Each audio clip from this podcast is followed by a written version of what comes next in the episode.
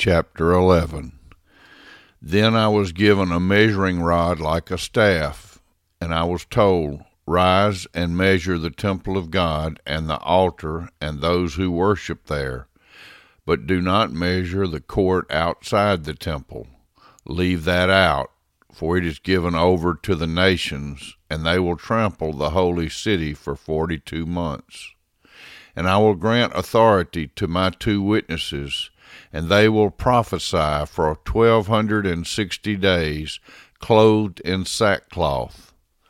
These are the two olive trees and the two lampstands that stand before the Lord of the earth.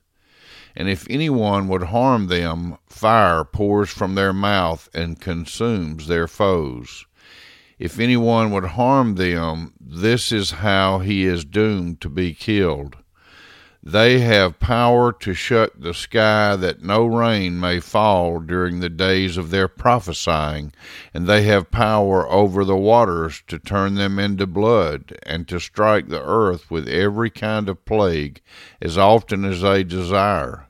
And when they have finished their testimony, the beast that rises from the bottomless pit will make war on them and conquer them and kill them and their dead bodies will lie in the street of the great city that symbolically is called Sodom and Egypt, where their Lord was crucified. For three and a half days, some from the peoples and tribes and languages and nations will gaze at their dead bodies and refuse to let them be placed in a tomb and those who dwell on the earth will rejoice over them and make merry and exchange presents, because these two prophets had been a torment to those who dwell on the earth. But after the three and a half days, a breath of life from God entered them, and they stood up on their feet, and great fear fell on those who saw them. Then they heard a loud voice from heaven saying to them, Come up here. And they went up to heaven in a cloud, and their enemies watched them. And at that hour there was a great earthquake, and a tenth of the city fell. Seven thousand people were killed in the earthquake, and the rest were terrified and gave glory to the God of heaven.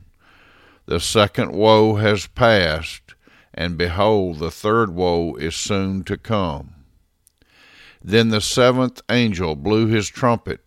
There were loud voices in heaven saying, The kingdom of the world has become the kingdom of our Lord and of his Christ, and he shall reign for ever and ever. And the twenty four elders who sit on their thrones before God fell on their faces and worshipped God, saying, We give thanks to you, Lord God Almighty, who is and who was for you have taken your great power and begun to reign. The nations raged, but your wrath came, and the time for the dead to be judged, and for rewarding your servants, the prophets and saints, and those who fear your name, both small and great, and for destroying the destroyers of the earth.